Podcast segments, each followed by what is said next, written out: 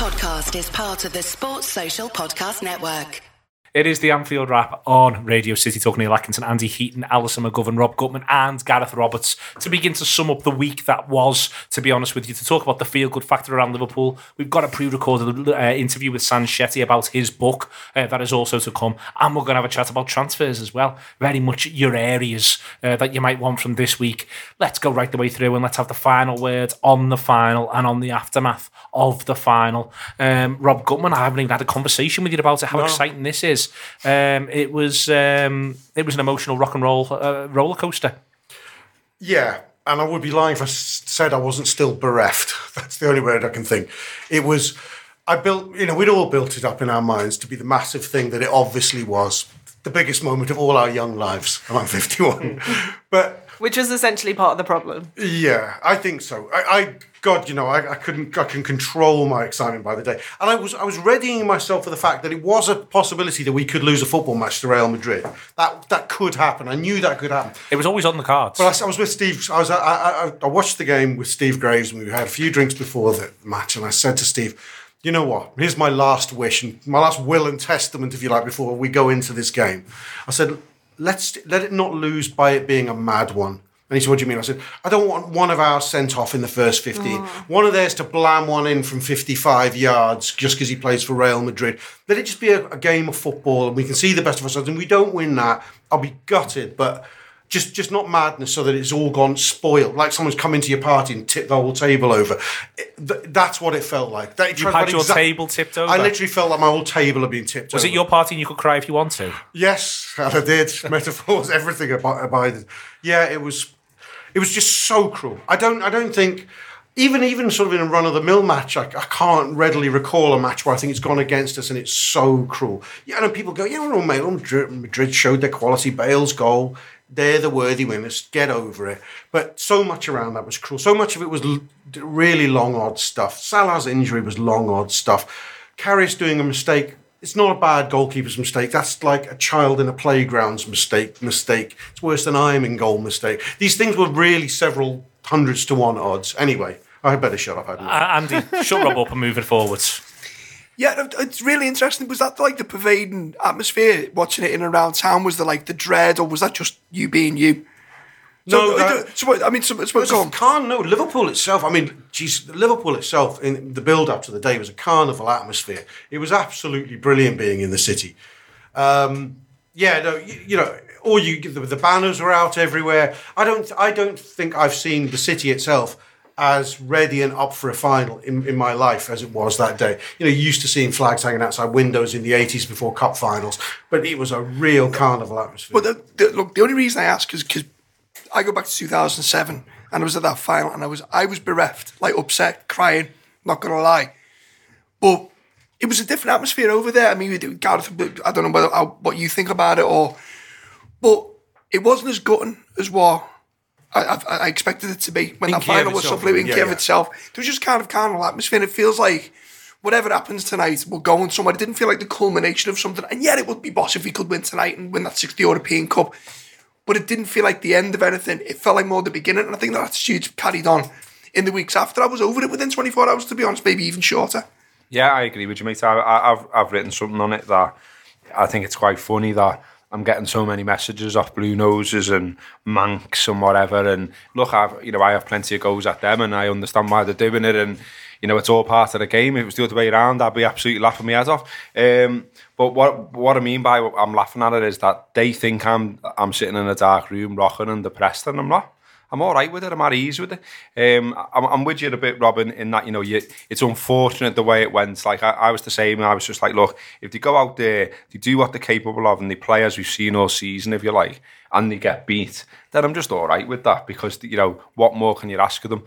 But you know the, the goalkeeping mistakes and everything does take a bit of the shine off it. I mean, watching Salah in pain. uh, yeah. that was horrible that was as well. hard. You know, and I like I was watching it a bit again last night, and it got to that point, and I was just like, "Oh no, turn it off, turn it off." It's horrible. yeah, th- I think those aspects of it. But you know, I just walked out at the end, and I just thought, and it might sound a bit twee or whatever, but I was genu- I, I genuinely look at the season and go, I'm, I'm proud of what they've achieved there because I, I don't think anyone at the start of the season predicted anything like that, and to go to go so close to winning the European Cup and getting secured in the top four place.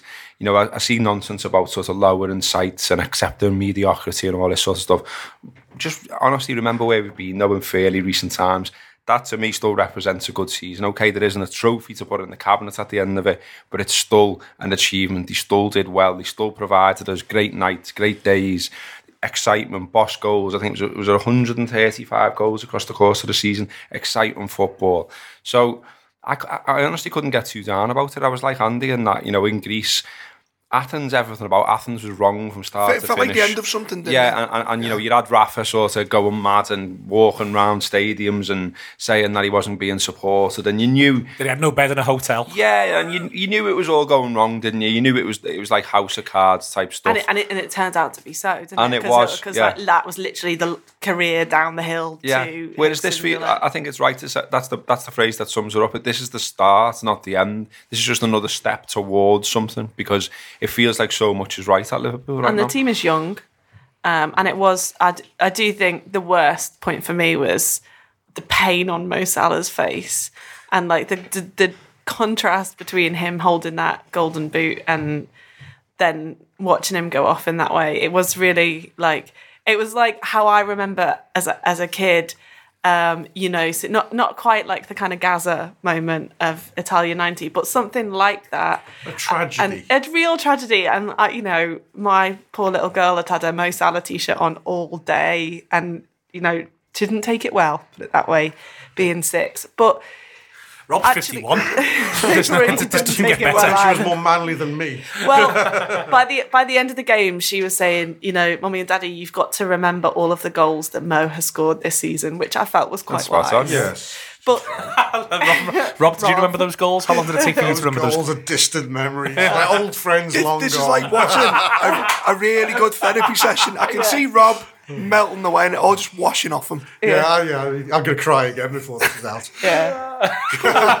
but it but it felt it felt Oh, yeah. like they was it felt like all the players on the pitch were still pretty young and this would be a really hard experience for them.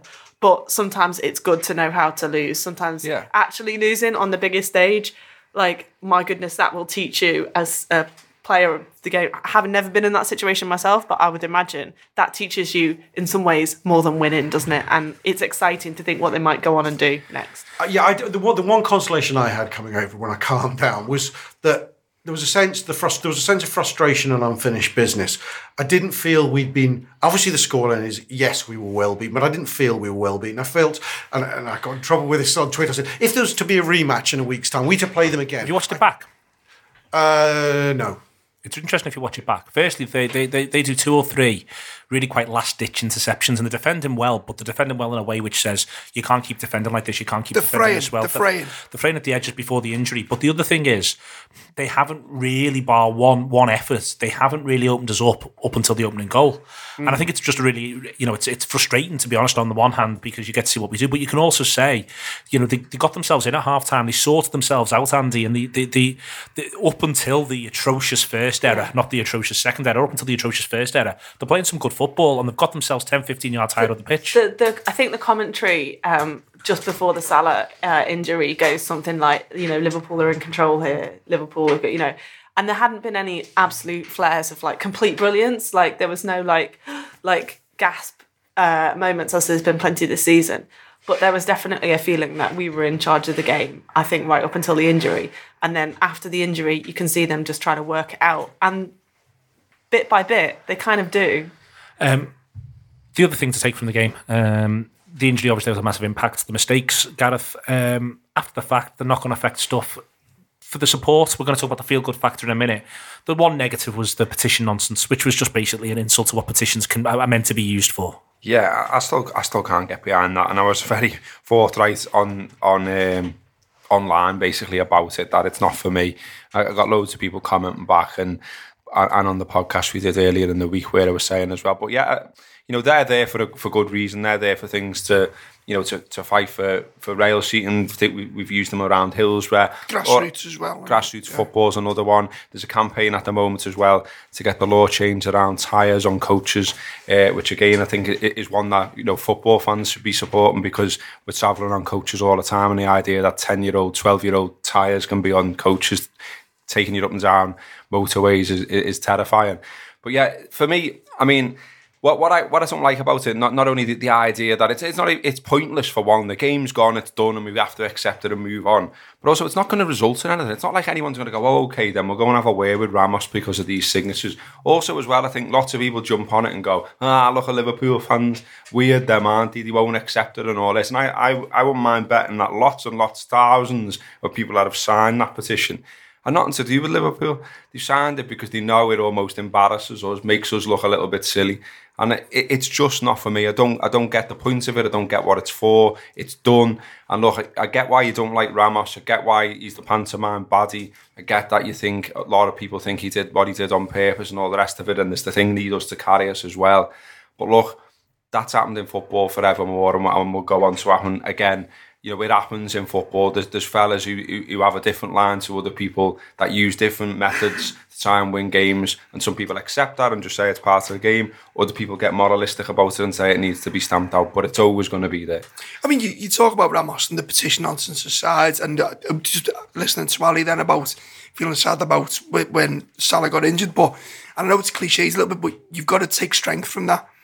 You know, we've lost in the worst possible circumstances. You can play that game a hundred times over, and those those incidents that happened that affected the game, Salah's injury, the goalkeeper, blah blah. blah. Sports also has a beautiful way of coming back and biting you on the backside. And the character in this team It's a better well. story as well, isn't it? You know, like the boxer exactly. gets knocked out and then comes back and wins the world championship. You think he's boss. Exactly. But imagine when we win it. Exactly. I, I, no, no, no. 'cause You know how the story ends. You know how the story ends. The final next year is Atletico Madrid Stadium. Liverpool, Madrid, Real Madrid final in their stadium. Karius comes on and scores the winner. Oh yeah. no, Tell what, there's, there's redemption and there's redemption. Yeah, exactly. No, but it, this story isn't ended. Uh, it isn't ended. We're going to talk about the feel good factor and the other knock on effects from this, including the goalkeeper. Uh, just after this, it's the Anfield Wrap on Radio City Talk. Don't go anywhere. It is the Anfield Wrap on Radio City Talk. Neil Atkinson, Andy Heaton, Alison McGovern, Rob Gutmann, and Gareth Roberts all with you.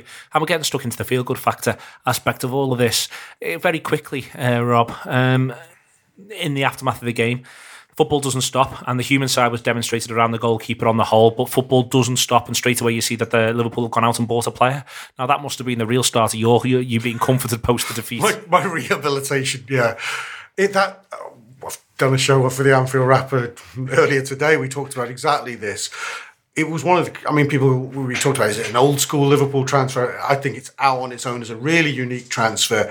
Anybody who was sort of just refreshing their social media, it went. I think it, it goes from being a rumor in the French media to being a done deal with a player holding his shirt up saying how much he's always supported Liverpool or words to that effect within one hour forty five minutes. But within that one hour forty five minutes, if you're on the likes of Twitter, everything that plays out in a four month transfer saga was there for you. From people going, the French media have linked, and people responding on social media going, yeah, well, you know, well, they just make stuff up. It's all agent linked talk. To, and somebody else has just mentioned this to me. Well, maybe there's legs in this. To this building momentum that you normally see over several months, condensed into this crazy hour 45. It, was, was- almost too quick for me. It was, it was like it was like the clubs decided, right, these people need therapy. Let's just do intensive transfer business over a concentrated period of time, like a kind of shot to the arm for all the fans. Ali, Ali, what did they say? A week's a long time in politics. 60, yes. 62 minutes is a long time in the transfer It was the, window. the length of time of a meal we had. that was me and Gareth. We were having a meal in Germany, and basically when we sat down and ordered, people were saying, "Oh, there's something, there might be something in this Fabinho thing." And then by the time we literally got the bill, we were like, "We've got to go do a show on this now." It's happened. That was the turnaround. Yeah, and then and then you know, and then they, they put up the little Liverpool put up the little video of him just looking dead hard and boss, and and it was like at, at that point uh, I decided we had to start a party on the bus. I not, thought it was a not, hoax. Not least as well because you know uh, we snatched them out of Man United and seemingly as well, which is you know always good for me. You know that when the first image came up on social media, the picture of Fabinho, the, the club I think put it out with the picture Yeah. of him holding up his shirt. I thought it was a hoax. I thought, you know, you're all social media, you're all savvy to these kind of things. My first thing was to check and double check. So like, there's no way. There's no way. But it was. If uh, we, we I really actually admire the comms management of it. I mean, Yeah. whatever else you might think about like our football club and its various talents and different aspects of running its business, just the comms of this was really impressive. like, like they should whoever internal to LFC decided right. This is how we'll do it within an hour, right? And we'll like we'll do it classic social media, like we'll just get the image out there and let it get its own legs. Like hats off to them. Hats even off. if even if it was a, a I mean, someone say oh, it was a cynical move to deflect from the from the, from the losing the final. If it was, it was the best cynical. No, move no. I've ever seen. Move the story on. Just move the story Yeah, on. exactly. Sometimes that's sometimes you know, as uh, Andy was saying in, in politics, like you would call that a dead cat. It's like just throw down the dead cat, and everyone will be like, "Oh, look, it's a dead cat," and forget about whatever it was else Was that was was the trouble. cat? Yeah. This- whereas this was like a boss cat. Six foot two, gorgeous midfield, central midfield cat. all of this though, what it strikes us is the, the the core thing that it does. We were in Kiev, Gareth, and the the the, the feel good factor I thought was massive, and the feel good mm. factor coming out of it's massive. And you know, I think that there's lots of aspects to that feel good factor. I think Klopp personifies a fair bit of it, and people take the lead from the manager. I think the fact that there's a general source of faith for the first time in a couple of years. That one, there's a bit of money to spend. Two, there's transfer planning. Three, there's what Ali referred to before, both on and off the pitch of a youth factor. The crowd to me at the final felt younger. Uh, Yeah. The people around it and the lads who were on the pitch are younger. That's interesting. Yeah. Like as in the the supporters, like the average age has actually lowered. it seems to have lowered, and it certainly seems to have lowered for the final and the people who were there. There's no want-away players. All of this coalesces into the fact that you know that it's a summer that everyone's bouncing into now, which is which it shouldn't be off the back of this sort of three-one defeat in the European Cup final. But the actual the converse has happened. People are absolutely bouncing. Yeah, there's no because there's normally a, a a problem of sorts, isn't there? There's normally either you know you're at a point where you're starting to have your doubts about the manager. We haven't got that. You you have a problem because your star player is being linked to a move away and is leaving. We haven't got that. We've got Emre Can leaving, but no one's particularly bothered. You know, you can almost sell it to yourself that we've already upgraded potentially with the lad coming in. And, and there just doesn't seem to be huge problems around it. But okay, people are trying to make the goalkeeper into one.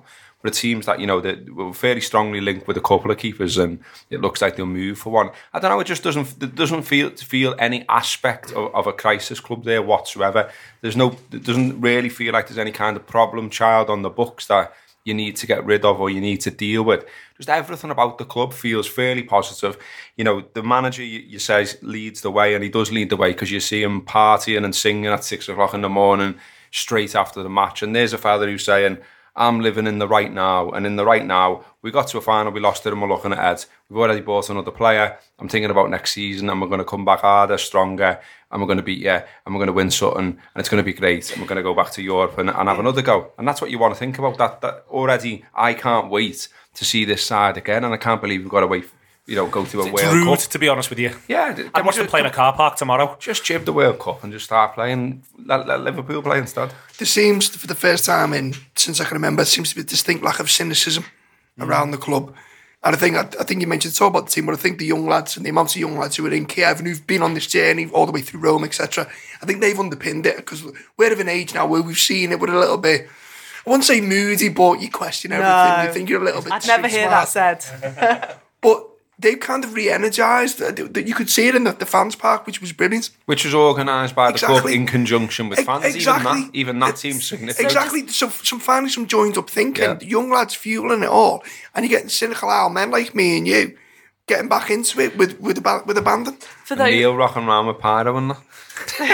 Well, yeah. Yeah, they know he is now. uh, only in a safe and controlled manner, I hope. Oh, of course. But there's, I think there's two things. Firstly, if you think about like Trent coming out to the crowd, like when we got through to the final, and like mm. demonstrating that he is one of those young lads, like he could play for us for another ten years, mm. which like, kind of amazes me. But also from the point of view of those people who weren't watching it in Kiev, I think you didn't. You sort of had an awareness and a sense that it'd all been handled quite a lot better. I mean, going into it, I had quite a lot of dread as to how it would be handled and that we'd have our supporters in quite difficult mm. situations given all the context around it but it seemed to be actually the opposite was the case in that it had been handled pretty well for all concerned and that everybody had a really amazing time which is if you think about the challenge you know flights getting messed up and that sort of thing aside think about the challenge of getting all of those supporters there in a good mood it's pretty amazing There's, I think what's important, Rob, and to take from the season as a whole and take this energy as a positive. We need to find a way to keep a collective resilience. I think a little bit that you know you, you look at the way the manager managed the whole season now, and we will do season reviews on the Anfield Wrap to come. But it's more the idea of things aren't always going to go our way on and off the pitch as supporters uh, of this football club, and it's finding the right way to sort of to have that idea that we, we you know being able to shrug our shoulders maybe to a little bit more, being able to say, you know what, all right, that's one of them, but we'll, we'll, we'll get sorted through this or this, and either that's through a communications thing with the club or it gets sorted on the pitch. Do you know what I mean? Like we can't we can't get into a situation where every everything that goes against us drives us absolutely mad. No, uh, I think that's absolutely right. Now, I think although I bemoan the nature of our defeat in the final, uh, and painful as that was, I think it serves. It served a purpose. The, sen- the sense of injustice, the sense of unfinished business. It- normally, a, a heavy defeat for a big club in a final exposes fault lines and leads to inquests. For example, if it had, had been a more normal match and Liverpool lost 3 1, 4 1, you'd have had the whole talk could have been how Liverpool have got this soft centre. Whereas really the talk was the only negative spin on it was, yeah, Liverpool really could do with a new keeper. Well, we kind of knew that. It's one problem that needs fixing. It wasn't a, it didn't expose that Liverpool have a structural problem. So therefore all the positives were still able to stay in place. Also, was even. I mean, okay, so he's not like the best keeper in the world, but He's not no. but they were No, he's not no. yes, exactly. That's the point I'm trying to make. It was like it was like it, it was freakish, like bad mistakes that will haunt him forever. You know, actually, that we could all play a role in it not haunting him forever. You know, like Yeah. like people get to make freakish mistakes in football, they do, and move on from it. So maybe you should be allowed to do that, but it doesn't reveal some sort of like massive weakness that like we all knew that we kind of didn't have the best keeper in the world. We haven't for some time, and we all knew that. He's not as bad as that either. That's that's the No. thing that has to be acknowledged. Terrible as those mistakes were, he's not that bad. That's what makes it more the, the, sad. The, the mistakes thing, he doesn't make he doesn't make the second mistake if he doesn't make, make the first mistake. I think that the first mistake kettles his head that much that he becomes hesitant. I think if it just doesn't happen, it just doesn't happen. The amount of times where you see it with goalkeepers in one mistake and then they follow up with another one. Mm. The other side of it is, and I know you, this sounds ridiculous, but he made three really good saves in the game. He made one from the volley, had the one-on-one with Ronaldo, and there was another instance as well when when he come flying off his line. Now I'm not, def- I'm not. look, That isn't me defending him. Those mistakes were indefensible, but it's an absolute, absolute freak. But yeah, again, I, I, I, I don't know where he goes from here. I don't think he plays for Liverpool again. But Don't you? no, I think he does, but I think there's a number. I think he comes in as a number as a League Cup keeper. Yes, I totally agree. I no, no. I, I think he just has to move. I on. think he's scarred. I, I, I said this elsewhere. I think you're in a situation now where you were with Dudek after falling. He was never ever the same, and he's at an age where he needs to play. He's not young. I know he's the same age as that. He's not. He's at an age. He's 25. he needs to be starting He needs. somewhere, He, needs, he needs to be starting somewhere now, or this could really, really damage. Do you not think he has almost a year rehabil- rehabilitation at Liverpool and then moves on? If if I if I no, because I think Liverpool will go out and sign a big keeper when he doesn't get a look in anyway. If I was his agent for his for the benefit of his own career, forget about Liverpool for a second. Yeah, yeah, yeah, definitely. For the benefit of his own career, Yeah. and for him personally, I'd be looking at getting out. Um, and I'd, and if he went, I'd send him best wishes, and I'm pretty sure the club would. Um, I, I just think it's if he tries to hang around, this could really damage his career, young, you know, long term. And he's looking at ten years at, at the top level if if he if he picks the right move. I thought the way that he handled it was brave. You know, he didn't he didn't hide from it. He went Yeah, I back out brave. and like you know gestured to the fans and everything. Oh, yeah, I thought. It was incredibly I, brave, I, I, that. d- I don't know. I think when you make big mistakes, uh, you know, in full public glare of millions of people watching around the globe, I think you've got to own it. He's tried to do that. yeah, I, I, you know, that- you might be right, Andy, that actually an offer comes in where he gets to like like be the be the number one keeper somewhere, and that that's a better strategy for recovery. I, I want him But- to succeed. I really want the lad to yeah, no. But I just think I just think it, freakish mistakes don't need to be career ending. I think it's all going to be behind closed doors how that one plays out. I think conversations with agents is interesting. Conversations between Klopp and and his teammates will be interesting and senior players. And I think between Klopp and him, and that's how we'll see how it all comes out. Listen, this is the Anfield Wrap on Radio City Talk. There's so much to talk about. I feel like we've been away forever, uh, but we are back after the break. I t- I spoke to San Shetty before the final, which again feels like it was a year and a half ago, about his book, uh, which is a really, really good one. Uh, we had a chat about tactics in football. Don't go anywhere. Wanted to take the opportunity to thank our partners RedBet for the help they've given us throughout the course of the season. Uh, hopefully, you've been able to sign up. If you haven't, completely understandable. Uh, please do gamble aware, be gambleaware.org for that sort of stuff, as you know. Uh, but you know, we, we continue to partner with them over the summer. They're going to have stuff coming on the World Cup, fantasy leagues, and all of that sort of thing. We'll be talking with them about that and uh, and ways in which we can let you know all about it. But just want to take the opportunity to thank you if you've signed up uh, and thank them uh, for partnering with us. And yeah, this is the Anfield Wrap Radio City Talk. Should we get back on with it? We should, shouldn't we? Really. Welcome back, Radio City Talk. Neil Atkinson in with Dan Morgan for this little bit of a segment of this show. I'm with Sanjeev Shetty, San Shetty, who's written a book called Total Football, a graphic history of the world's most iconic football, soccer tactics, football tactics. Goes right the way through from uh, the 1950s, from um, Real Madrid, Eintracht Frankfurt, and England, Hungary, right the way through until the present day, Sanj. And um, it looks gorgeous. Thanks for having me, by the way. No problem. Um, it, yeah, it does look like, look nice. Like I've said, uh, it looks better than it reads. But um, yeah, no, it was um, it was kind of an idea that evolved from a discussion that I had with my editor probably about a year or so ago about how we put together an all-time team of greats, one to eleven, uh, and she, who's much smarter than me, decided that what we should do was a tactics-based book uh, on all the formations and tactics that have been employed since 1953, which is that game between England and Hungary. Um, so that's where we've gone. And then I sat down with some people that I work with, and we listed what we thought were probably the the most iconic and the most game changing type tactics in those uh, 60, 70 years. Um, and we've come up with the list that we've got. You've done it by focusing on matches. That's really interesting. What you've done is repeatedly focused on on different games at different stages and sort of I've drawn, literally drawn, but also drawn out the reasons why those those matches were particularly significant. That's right. That's right. Um, and I think that was again that was because of the original idea that I had, but also the conversations that I've had with people. And it should be pointing out that I wasn't alive in either 1953 or 1960.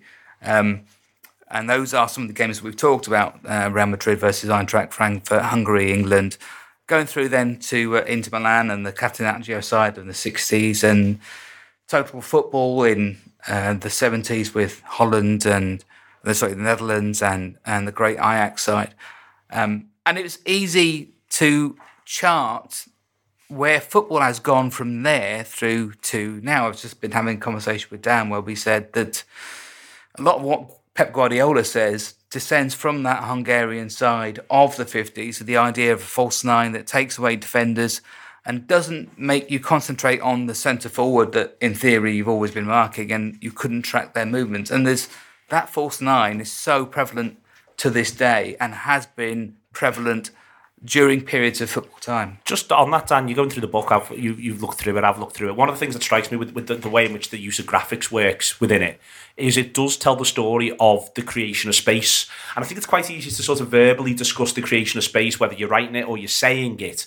But I think a lot of the time you almost need to visualize that creation of space, and the book allows you to do that. And you know, he's mentioned the false nine there, but the, you know, the, it's it's a running theme through the book. There's an argument in there that Keegan is effectively acting like that, and like create space for people to fill. And that to me is, you know, it's space remains the eternal football question: how you create space, how you do it differently, how you do it in a way that disrupts an opposition. Yeah, and to illustrate that in, in book form, like you say, is is really interesting. And I think I think we've seen down the years most recently the, the involvement of Neville and Carragher on Sky, visualising it through their programme and, and through their their images and stuff is has been something that people have really bought into. So to to then, like you say, put it in, in graphic format is is a lot more informative, I'd say, than just to to try and give it in a narrative sense and, and to tell you in black and white. And I think the idea of space and, and particularly like we were talking about, um, with Puskas' side and, and all of those those things, those tactics, is that these things always evolve. It's not like these things are revolutionary tactical ideas. It's that it's just a reinvention of the wheel in many forms, and it's just about willing to go back in time enough to see when it was first invented and in what form. And and it's interesting to then see how it's evolved in, in the modern game and how how managers and, and coaches have have then developed it into their own method of play in line with, with football now. I mean, it's interesting that I, I didn't realise this until I started researching the book that uh, Catenaccio, although we associate with the Italians, was a Swiss concept back from the 1930s. Um, and that's where it all came from. And the idea is, I think it was called the bolt formation. So you put a bolt on the on the forward line that you're playing against to, to basically shut the door.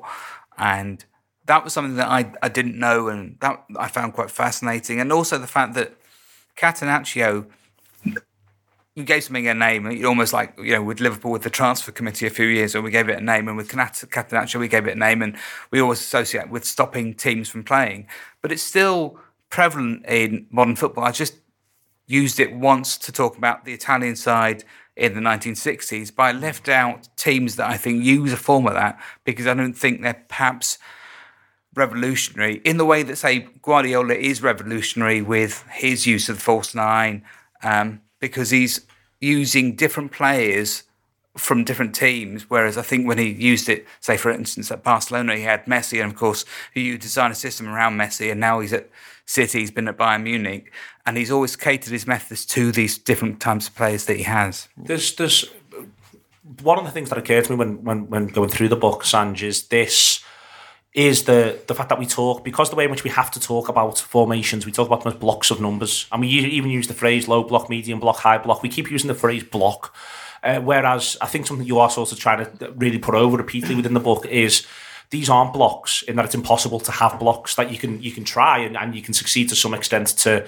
to to stop that sort of football from being successful, which is more fluid. But what what repeatedly comes through is that the is that there's that the, there are these huge gaps across the the enormity of a football pitch. You only have ten outfield players, Yeah. plus a goalkeeper. You know that's it, and you've got to be able to cover all of this ground. And so therefore, it's about sort of pulling those blocks apart. Yeah, and I think the thing that we've all heard in the last so many years, and I think we talk a lot more about football tactics now than we used to, say, 10 years ago, five years ago, is the idea of controlling space, as you just talked about with Dan. And I think that is what a lot of coaches have worked on. I think possibly the, the emphasis on it has come since about the, the mid 1980s with Arrigo Sacchi at Milan. That was his idea of controlling space, and he's taken that forward. And then other coaches, like for instance Rafael Benitez and Jose Mourinho, have talked about controlling space. So it's not just about blocking, but it's about where those players are on that pitch to make sure that they're covering their zones of of, of, of uh, controlling those zones of areas of spaces and, and making sure that if they're defending, that's what they're doing in that area, and if they're attacking, that's what they're doing in that area as well. It's noticeable there is not very much Rafa Benitez or Jose Mourinho within the book. In fact, there is none of either. Um, you've you've gone right the way through without touching on the, the, the those tactics that sort of arguably reshaped English football in the middle of the previous decade. That's right, and I'm going to blame some other people for this, but I'm not going to name them.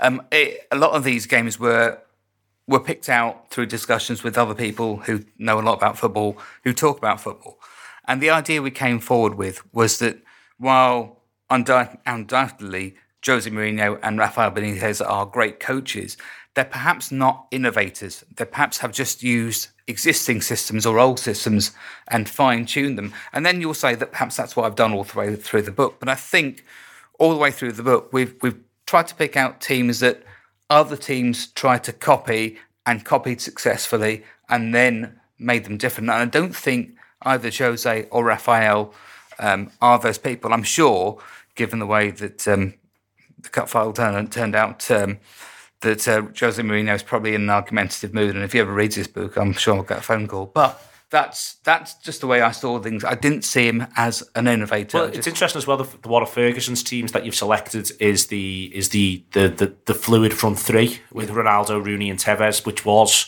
you know noticeably different. It gets that unbelievable result against Rome, for instance. You know you you've you've selected that one. You haven't selected a mid nineties side. You've selected that one, which is partially informed by those changes, but which also then takes them on another level with that fluidity in that attack. Yeah, it's funny because I, I remember speaking to a colleague of mine about that who covered Manchester United during that period, and he said if you were going to pick out one tactical game for Alex Fer- Sir Alex Ferguson, the team and the performance that got them the European Cup in 2008 wasn't the one that he would have picked out of, but it was certainly the one that we remember the most um, because he was up against a Chelsea side who had many layers with which they could beat you. Um, and he had that fluid front three, as you said, but he had amassed by that stage so much talent in so many different areas that that team was able to play two or three different kind of formations and tactical shapes during that season. Um, as opposed to when he started his dominant period at Manchester United, where I th- I'd like to think that Manchester United team of the early 90s is quite similar to the current Liverpool side, which could break at pace with power and with speed. And I think he'd taken the edge off that by 2008. He wanted to have that as one of the things he could do. So when we examined Sir Alex Ferguson and all his tactical changes, we didn't just look at one game. We tried to look at it from that 27 years that he was there. Um, all right, then the book is called uh, Total Football, uh, a graphic history of the world's most iconic soccer tactics uh, by Sanjeev Shetty. Uh, it is a gorgeous looking book, and he shouldn't talk the writing within it down either. We'll not have any false modesty on this show. It's against the Anfield Wraps core principles. Uh, we uh, we very much we very much believe in the principle of backing yourself, but it takes itself right the way through 60, 70 years of football from all out attack to Catenaccio for a lovely, very, very, very well argued chapter about what Liverpool were doing in 1976, 77, 78 about the creation of space and the use of Keegan and Heighway in terms of doing that so that midfielders could join the front line. Uh, a focus on the underrated French side of 1998 and in terms of what they did and how they gave Zidane the platform in order to become Zidane, going right the way through to the current German uh, outlook on football and Pep Guardiola. You can ask for no more, and it is in shops from the 7th of June. Uh, it's on Aurum Press. Uh, and uh, thank you very much to Sanj for coming in. Great to speak to Sanj there. I really do get onto his book. It's very, very good indeed. Uh, just say the title again. It's Total Football, a graphic history of the world's most iconic soccer How is tactics. Uh, so that was great. I really lovely to see him, actually. Uh, graphic history, by the way, makes it sound like a very different type of book. It isn't. It's a history with graphics, uh, to be quite clear. Uh, we're going to talk about transfers briefly, and I'm, I'm going to keep Rob out of the transfer conversation for as long as possible because my marker point on transfers is always Gareth. If Gareth is excited about transfers, it means that transfers are exciting. It's not like the whole concept always gets his attention. And Gareth, it's fair to say you are excited. You're excited because you can see the track record of the club, last couple of seasons in the mm. market, but you're also excited because you can see it's quite clear how the club can push on. Yeah, absolutely. And and the fact that they've already done business and already bought a big player for forty million pound is a huge statement of intent. How many how many times have we said that phrase? How many times have we said we want one? Well, we've made one already, and like you know, the season's barely over. The World Cup's still to come, and it seems that they want to get one or two more over the line before the World Cup or ball's even kicked on the World Cup. So it, it is really exciting. It does feel like they know what they're doing now. And, and that hasn't always been the case. I mean, look, plenty of praise rightly now heading in the direction of the likes of Michael Edwards and his crew. But, you know, I, I think it's fine to say. It will say... be in Santa Japitos tonight, ladies and gentlemen. I I think it's fine to say though that in the past it, it wasn't Yeah. it wasn't always this way, and, and, and you know we criticised them then. We're saying they're good now, and maybe it could all turn around again. Hopefully not, but yeah, well in mate right now. It's right in the Uh, crew. You know, it, it'd, be, it'd still be good if he you know he spoke. Me personally, that, that that's only my view. People keep asking me for that as well. Like, do you still think he should speak? Yeah, I do. Because he's in, he's basically the director of football for Liverpool Football Club, and it's a really important role. And it'd be nice if he spoke about it now and again, but apparently it's not for him, so fair enough. Um, and if you keep signing belters, I can probably cope with it more and more. And maybe in a couple of years, I'll just say, nah, it's signed and being silent. Uh, it's a silent crew. Am crew. I allowed to talk, Neil? Um, what I want to talk to you about is is the transfers to to follow. So we've got for we've got Fabinho in. Yeah, put your Michael do your Michael Edwards impression. Maybe Got- that could be Michael Edwards' strategy. Like he could make Rob his like representative. here on air. Maybe Here he on is. Earth, his, his exactly. emissary here on Earth. Yeah. He walks amongst us through me. See, I'm, I'm, Yes. I'm just curious to where I am on the excitometer of uh, transfers. Uh, Where are you on the excited? Like, You what, tell me. what your marker is.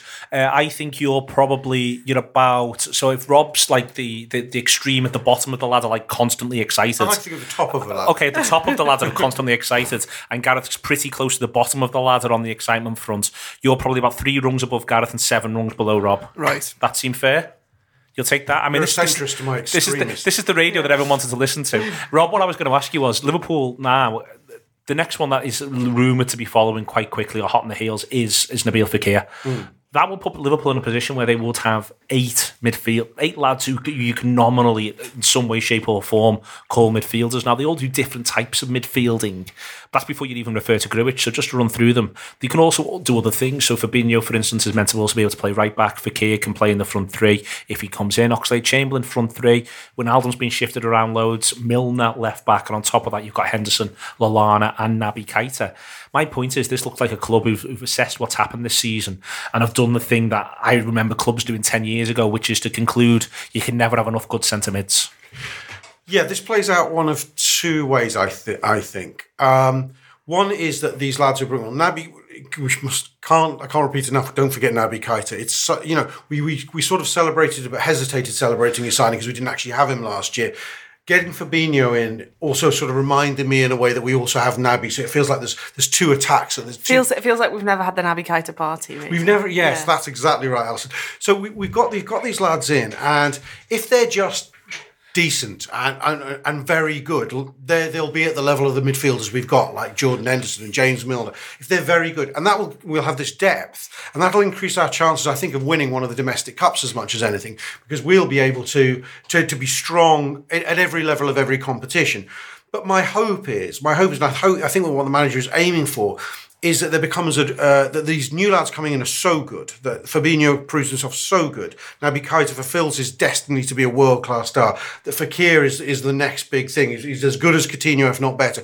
That they're so good that there becomes almost a we have the problem we have with the front three now. A good problem to have. That there's drop off in quality almost, and so the depth is sort of like a short term. Uh, I- I- uh, Do you understand the paradox here in a way? If they're that good, we're going to be crying out for more of them. You know, at the beginning of last season, we went, oh, we got Oxlade Chamberlain. He provides depth for the front three. Well, well as he's done, he's not at the level of Mane and Firmino and Salah. So we still feel we need another front three player who's very, very good. So my, my hope is that they're just, a, you know, of the level of the front three. I think that that's that that'll be the aim. Allison, you know, he's going in there to get to to to, to buy uh, people who can who can who can who can knock around at this level, and also you know that, that that is also going to be the aim for the goalkeeper. You know, he's got three or four runners and riders for the goalkeeper position, and it looks at least three of them in Alisson or Black and Courtois. You can say are all massive step up steps up on what we've already got without any shadow of a doubt.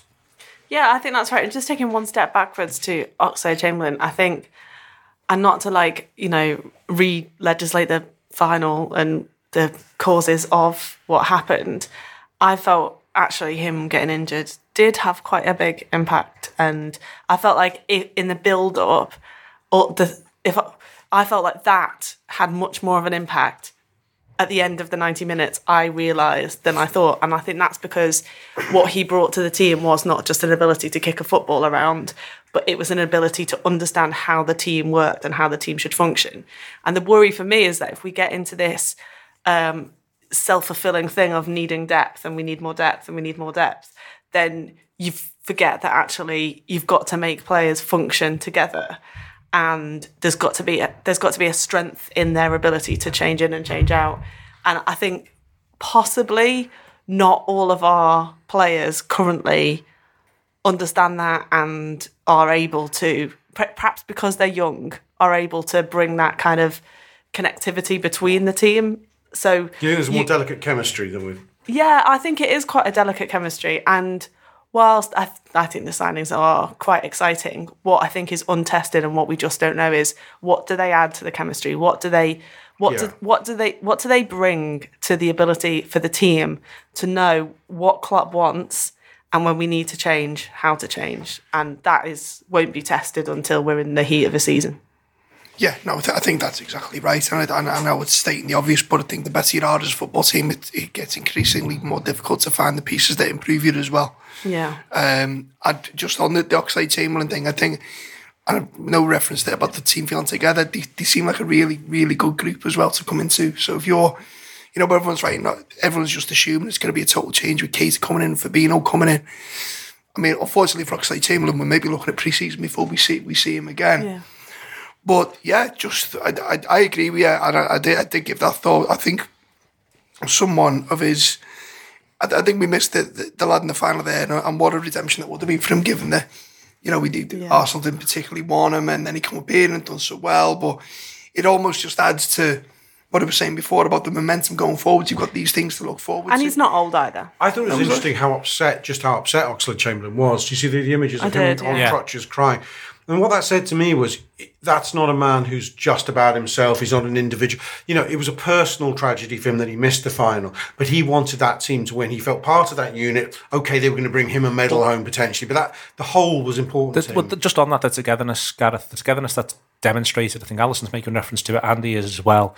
That you've that, it was noticeable in Klopp's statement around Fabinho, and you suspect it'll be noticeable in his statements around all the players that he's talked about them as people and as trainers.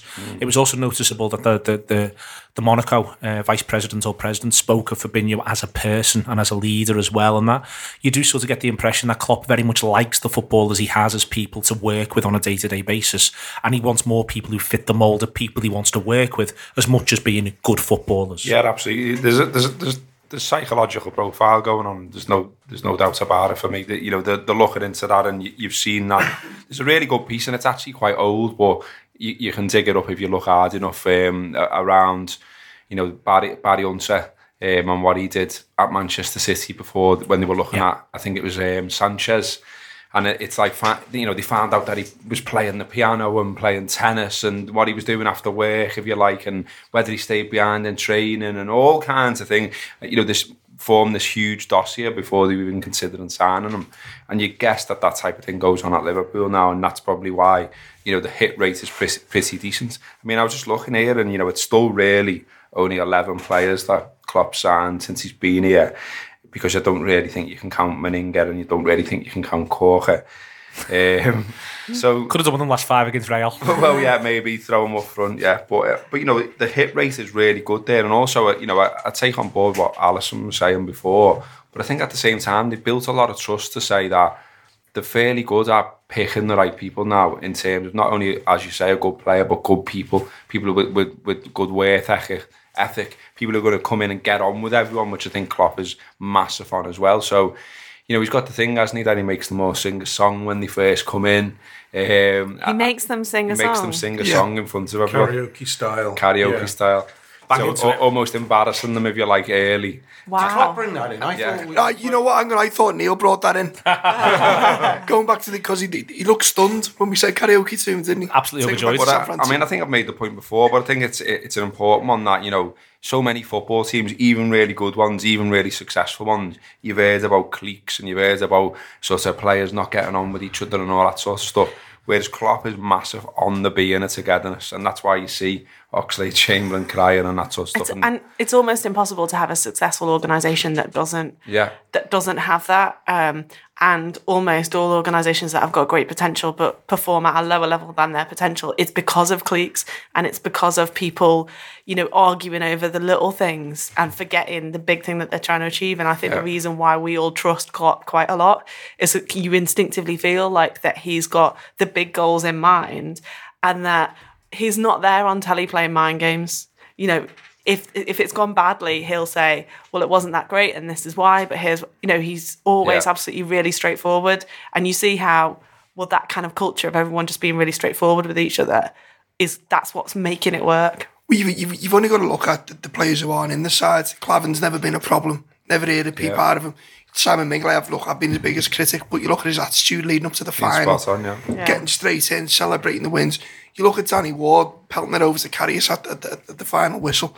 Yeah. You know what I mean? In certain clubs, you'd be sitting there thinking, ah, well, see, CA. None of that. None of that. They're all Emre in Can even's knuckling down.